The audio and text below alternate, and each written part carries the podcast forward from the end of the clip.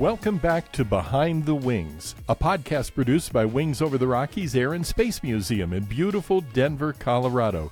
And we've got a lot to explore. Stories about how history shapes aviation today, trailblazers in space, up close looks at iconic aircraft, and on today's show, AI in aviation. It's time to go behind the wings. Well, we've made it to episode 27, and we are so glad to have you along for the ride. Now, make sure you subscribe in your favorite podcast app, maybe where you're listening right now. And if you like the show, leave us a review. It could be five stars, but we'll leave that part to you. But it could be five stars. We do appreciate hearing from you. Now, today, we're excited to bring you an artificially intelligent episode. Now, Rick, we like to think all our episodes are intelligent. Does this mean we are getting replaced as hosts? Well, I don't think just yet, John. I'm your host, Rick Crandall, and with me, as always, is Wings Over the Rockies President and CEO John Barry. John, what do we have for folks today? We are diving into AI in aviation with a particular focus on its military applications. From autonomous wingman drones to predictive maintenance, uh, we will explore the opportunities and risks of AI as it transforms the landscape of aerial warfare. Join us as we unravel the intricate web of AI technology shaping the future of aviation while gaining a very unique perspective from a seasoned military leader at the forefront of this transformative field. Our guest today is Colonel Tucker Hamilton, call sign Cinco. As the Chief of AI Test and Operations for the U.S. Air Force, Hamilton is at the cutting edge of researching, testing, and implementing artificial intelligence in the realm of military aviation. Colonel Hamilton began his career as an operational F 15C pilot, supporting red flag exercises and real world Operation Noble Eagle missions, at times escorting Air Force One and the U.S. President. He served as a chief instructor, test pilot, and has more than 2,000 flying hours in the F 35, F 15, F 18, F 16, A 10, oh, and more than 20 additional aircraft. Is there anything he hasn't done? We're about to find out. From enhancing decision making processes and enabling entirely new mission sets, there's a lot to explore in this one. And a quick disclaimer the views expressed are those of the speaker and do not reflect the official guidance or position of the United States government, the Department of Defense, the United States Air Force, or the United States Space Force. Now that we've got that out of the way, let's get started. Lieutenant Colonel Tucker Hamilton, Cinco, welcome to the show. Thank you so much. It's great to be able to talk to some folks back in my old stomping ground of Colorado. I grew up there in uh, Evergreen, Colorado, so it's good to be with y'all. Well, welcome home. It's good to have you here, and and especially for this topic. And and there's no doubt you're the right person for us to be talking to about AI. You serve as the chief of AI testing and operations. We'll we'll get more into that throughout our conversation. But in preparing for the interview and learning about your bio, I started to think when it comes to aviation, what haven't you flown? So to start off, if you would share a bit about your pathway to Air Force pilot and and eventually chief of AI testing and operations. It's an interesting path that would take a whole podcast on its own. But generally, I uh, went to ROTC at the University of Colorado in Boulder, and I did that kind of on a whim. And I never planned on being a pilot. And then right before graduating, I had an eye problem. The cadre there told me, hey, we actually think you can fly if you go do this. And so I went and did that. And I was like, all right, I'll give it a try. And um, I was kind of an accidental pilot and I fell in love with the marriage of the technology and the mission and the people. And so flying has been just a wonderful expression of being able to serve uh, this amazing nation. And so as I became a pilot, I was a fighter pilot. And then a few years later, got the opportunity to become a test pilot. Uh, and then I started testing F 15Cs and F 15Es. And then I had this amazing opportunity to command F 35 development. So I got to be a part of the F 35 development team out at Edwards Air Force Base in California as we delivered that capability to the warfighter. And I found myself at MIT doing a fellowship, and they were just setting up this brand new office called the AI Accelerator. It was a Department of the Air Force and MIT joint venture. And I was kind of at the right place at the right time. I knew people involved with it. Uh, I had this background of technology, and I for the first time in my career, got very concerned about our national security. So I continue to serve now and am trying to bring about AI solutions ethically that really answer our need and use the te- technology uh, to its full potential. Now, Cinco, what you stated is great for our audience to hear. You know, the path isn't always obvious, but looking back, each experience builds on the last, leading you to where you are today as Chief of AI Testing and Operations. So I know titles we talk about all the time are good and, and all, but uh, I really want to get down to what's very practical. What does that title mean? What do you do on a daily basis? As I left MIT, I came down to Eglin and I took over as the 96 operations group commander for the 96 test wing. We develop and test numerous systems, capabilities, and I kept engaged with the AI world to an extent that what we were doing here at Eglin was a great opportunity to be a conduit back to the Pentagon and we're testing AI systems here. So I was given the title of Chief of AI Test and Operations, supporting the Chief Data and AI Office for the Department of the Air Force. And really, I'm trying to set up a strong foundation for AI test and evaluation. So that, that includes shaping policy, upskilling our workforce, implementing a conduit for AI solutions to be able to scale throughout the enterprise. And honestly, a, a lot of what I'm trying to do is help weave a strong data fabric around the entire AI ecosystem that ultimately empowers and bolsters our airmen and our guardians because they are remarkable. They have the ideas, they have the capability. I just want what they're creating not to be siloed. So that is one of my main objectives is trying to empower them. You know, as we get into this topic, let's start kind of broadly if we could. AI has dominated headlines all year with the advances in uh, generative AI and consumer facing technologies like ChatGPT. From your perspective, how would you describe this moment in AI in general, but also specific to the realm of military aviation?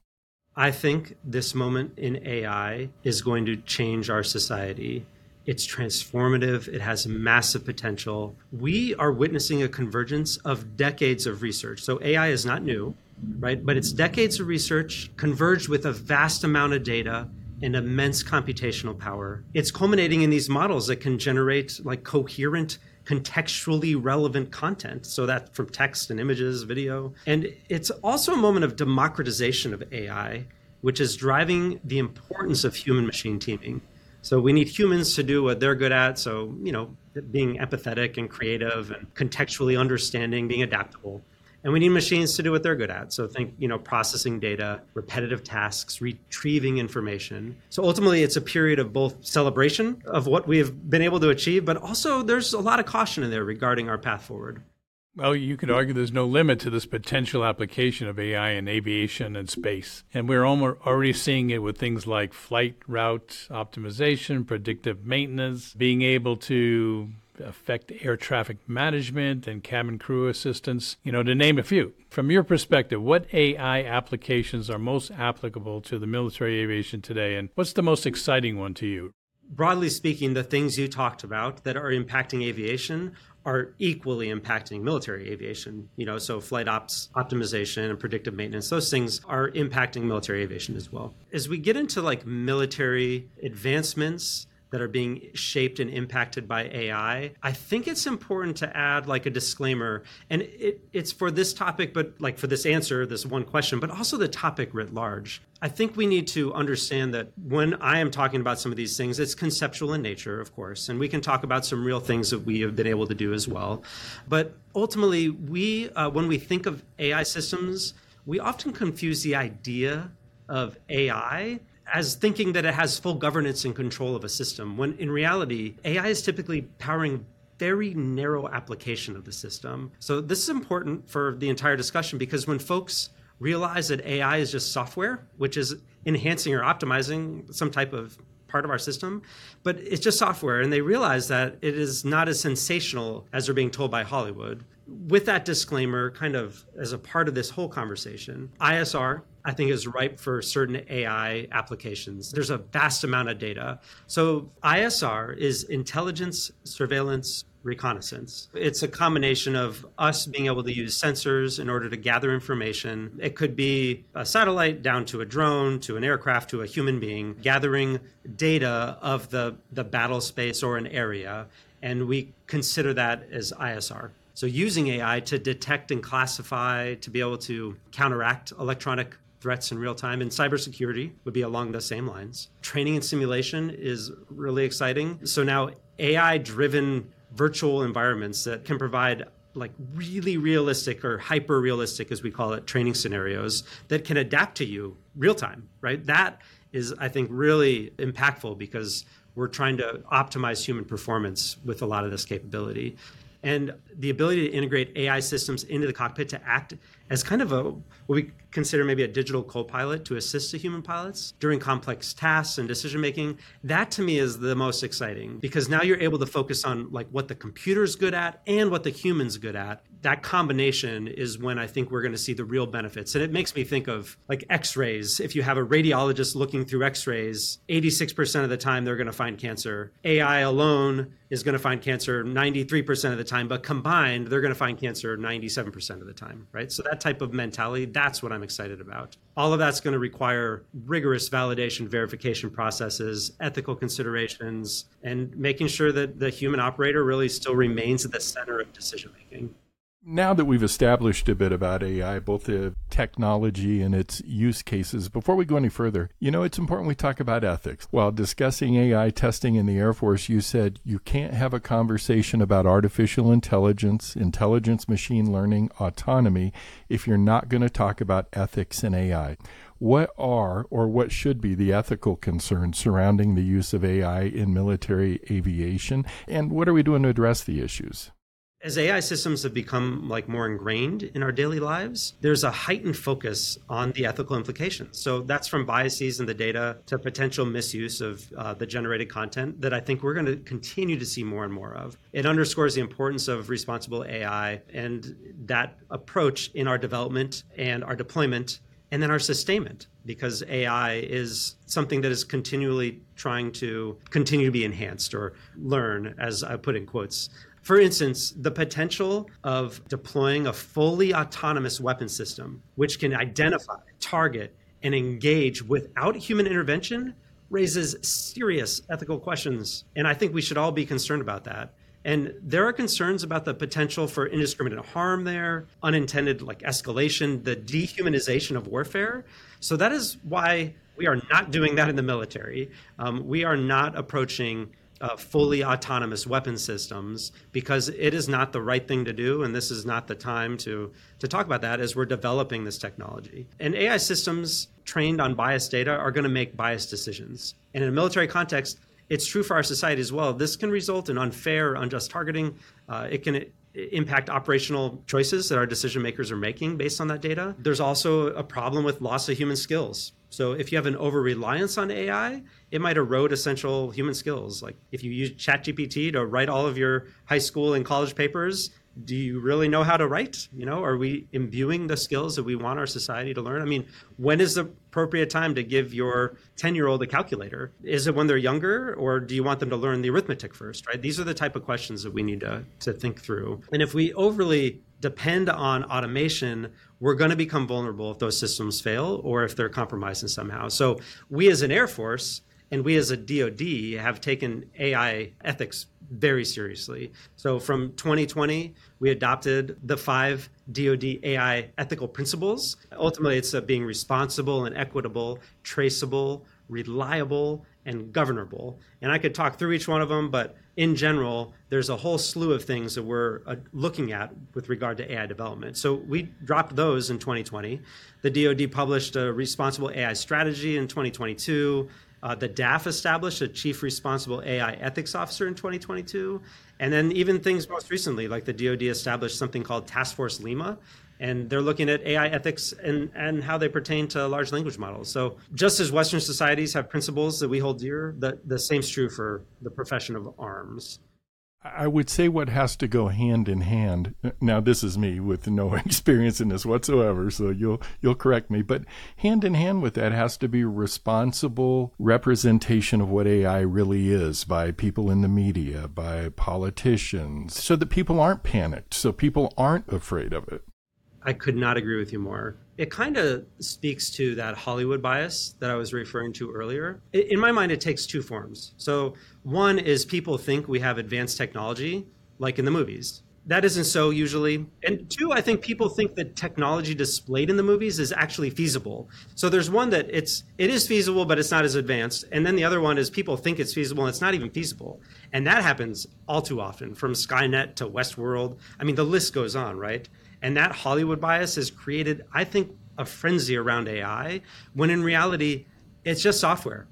Yeah, it's software that can rewrite itself to a certain extent, but it, it's doing so in very narrow ways and based on rules that a human has established. AI is not magic, it's math, right? So ChatGPT isn't suddenly going to try and take over the world. It, it doesn't work like that. It's it's just computer software. AI doesn't learn the way you and I learn it's almost a mischaracterization when we say machine learning. I mean, it's computer code that is trained with guardrails on how to optimize its code in order to get to the objective that someone has.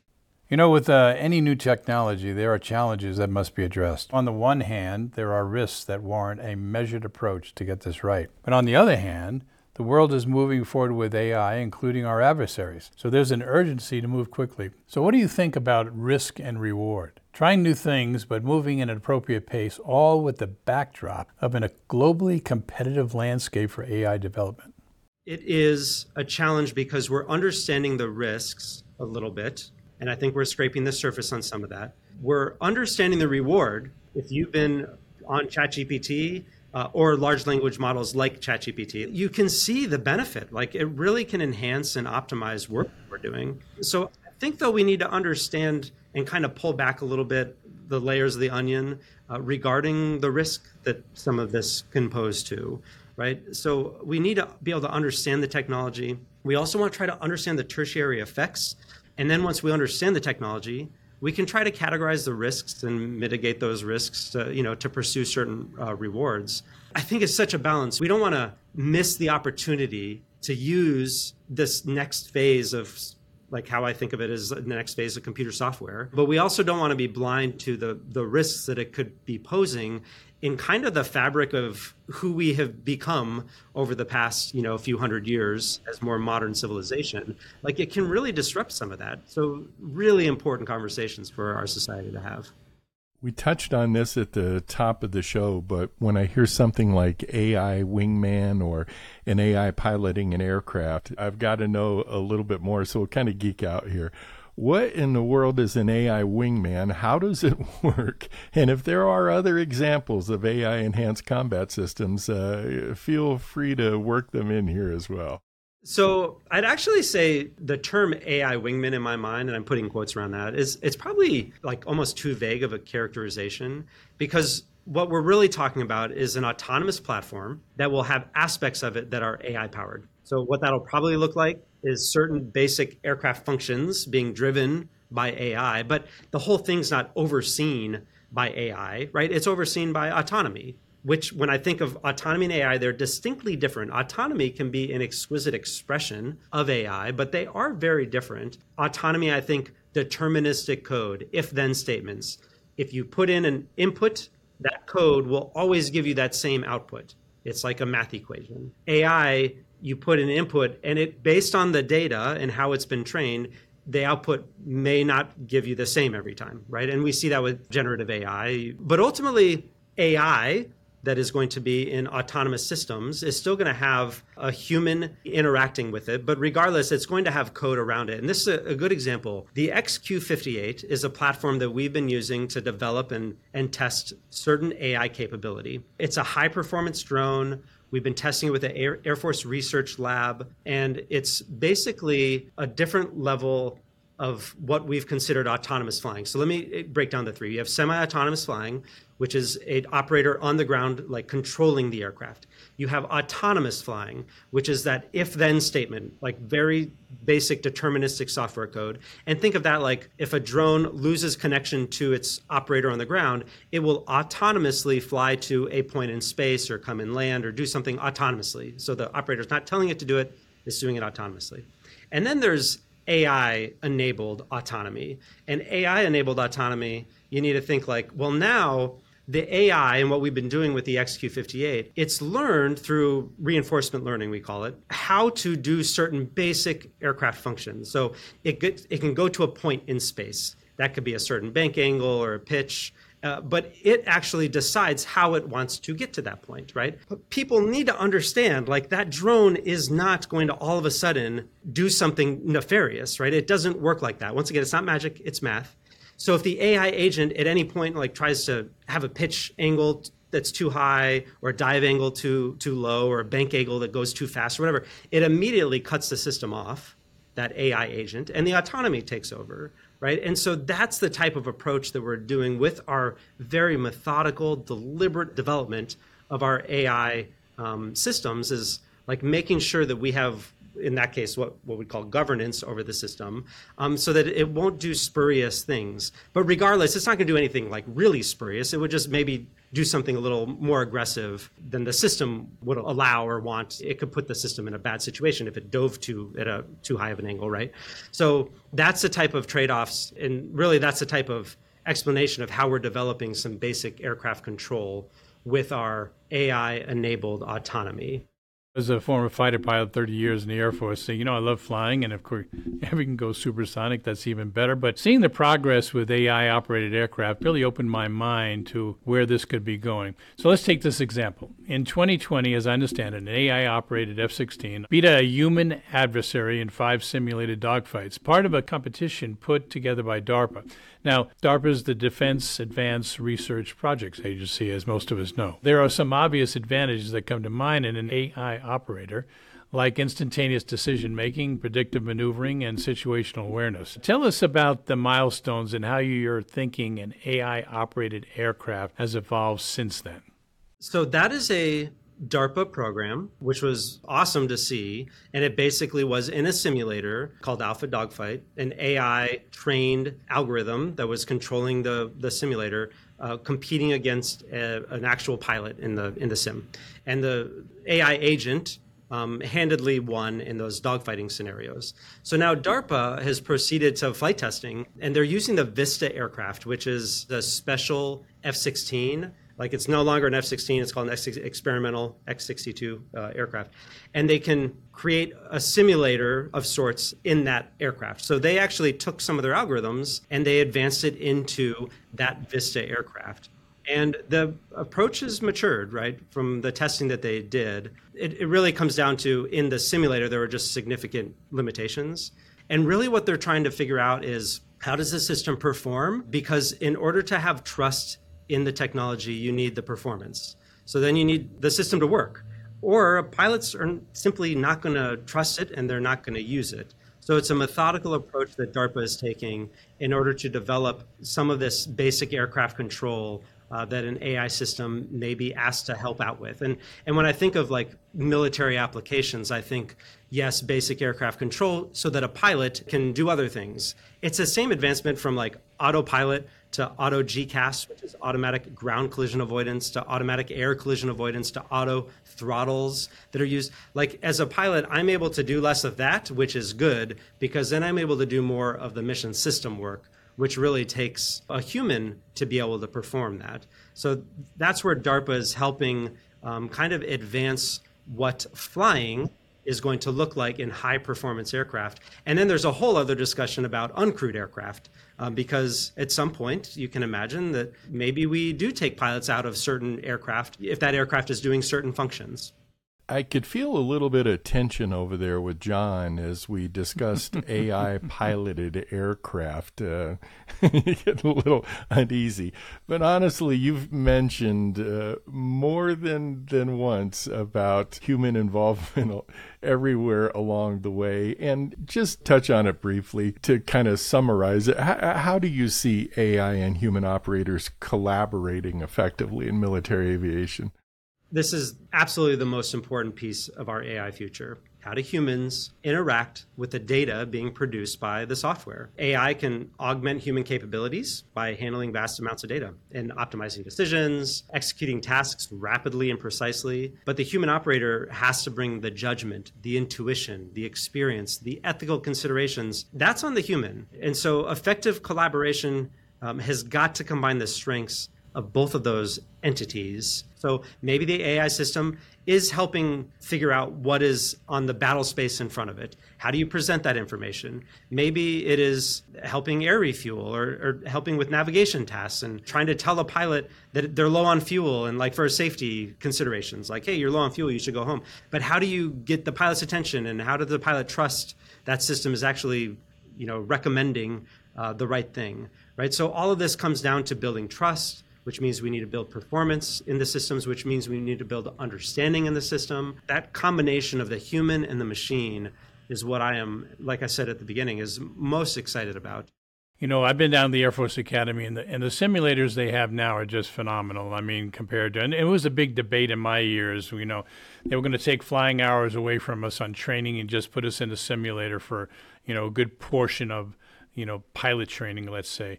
So, uh, what are the benefits of using AI powered simulation for training, in your opinion? And what challenges of developing and deploying that kind of training is uh, evident in the future? This is really exciting space because what you're able to do with AI is they can learn based on your performance and then enhance the training to m- match that performance. That's augmented reality in the cockpit. So you can actually go up in the cockpit with, you know, augmented reality, which means there's something displayed in front of you on top of the world around you. So you can see like another aircraft that you merged with that's not really there, right? And that aircraft can actually fight you maybe in dogfighting or something else in a way that is based on how you're doing. So if you're not a very good pilot, maybe like me, it goes easy on you and you're able to learn. And that is exactly what we want to be able to do. We want an AI system to understand human performance and then to use that in order to optimize um, and meet the student where they're at. And that is powerful, not just in aviation, but I'm thinking like throughout our entire society. You know, if we could have almost like an AI tutor that is helping a student where their needs are uh, instead of treating all students or all pilots as people at the same level because that's just not not true. But there's challenges with this for sure. In everything that we just talked about in everything we just covered as you look at it it's like we're just still in the infancy of this. We're literally at the very tip of the iceberg.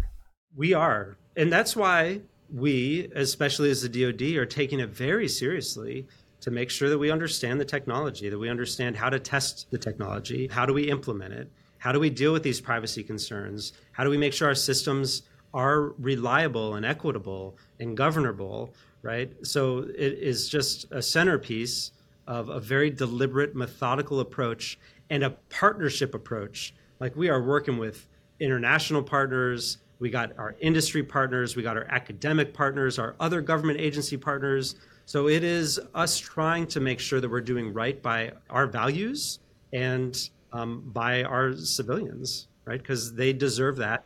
But it's also an opportunity that we can't let slip by because our adversaries and others are going to be using it, right? So how do we make sure that we approach this and not over-regulate or or not over-rely, right? The balance in between the two, um, but understanding with eyes wide open the real uh, challenges and then the real threats that may be posed through this type of uh, technology. We're glad you shared some of that with us here today. I, uh, Cinco, it was great meeting you. It was great having you here. Thank you for making uh, both John and I smarter about this world of of AI. I've got to go down the hall now with a, a, wife and a couple of grandkids sitting down there and say, "All right, stop it with being afraid of robots and AIs coming to eat your brain. It's not going to happen." It's the software. I keep trying to tell people. yeah. Now it's there's nuances to it, but that is an important message, right? We need to demystify this, and the Hollywood bias is real. Cinco, this has been amazing. You're on the leading edge of something that is just so doggone exciting. Congratulations on all the work that you're doing and your team's doing. Thanks, Showman. It was really great to be able to share with you. Thank you, Colonel Tucker Cinco Hamilton, for joining us. that was a topic. I've been looking forward to this all season, and it didn't disappoint. There were so many interesting aspects that I hadn't considered, and I loved. You know, I, I keep reflecting on on the conversation we've just had, and I think what I'm really given with, or what really impressed me, was just how grounded in ethics the government, the Air Force, Colonel Hamilton, just how grounded in ethics they all are, and in how important that is to every step they're taking. What were your takeaways, John? Well, Rick, you know, when you think about it, this is absolutely an incredible subject to deal with. And we just touched on it, on the peripheral edges of it. But think about it just for a minute. There's going to be considerations for existential threats of this uh, capability. There'll be discussions about automatic jobs where AI is replacing people. There'll be solutions that are embedding in the ethics of artificial intelligence. You know, when you think about it, how can you align artificial intelligence with human values? That's going to be the real trick in the future. So I found this to be a fascinating subject, and I'm really looking forward to delving into this even deeper in future episodes. And if you would like to stay in touch, kind of follow along with what's going on, remember you can be in touch with Colonel Hamilton. Go to Instagram at Cinco Hamilton at Instagram, and you'll find him right there. Well, that's going to do it, folks. We hope you enjoyed episode 27 of the Behind the Wings podcast. Thanks for listening and be sure to visit wingsmuseum.org slash podcast to join the conversation and access the show notes. Now, don't forget, we've got new episodes coming out every other Monday. Make sure to head over to Apple Podcasts, Spotify, or wherever you listen and subscribe. And while you're at it, be sure to leave a review. It's the best way to get our show out there, and we greatly appreciate hearing from you. We'll see you next time, right here on Behind the Wings.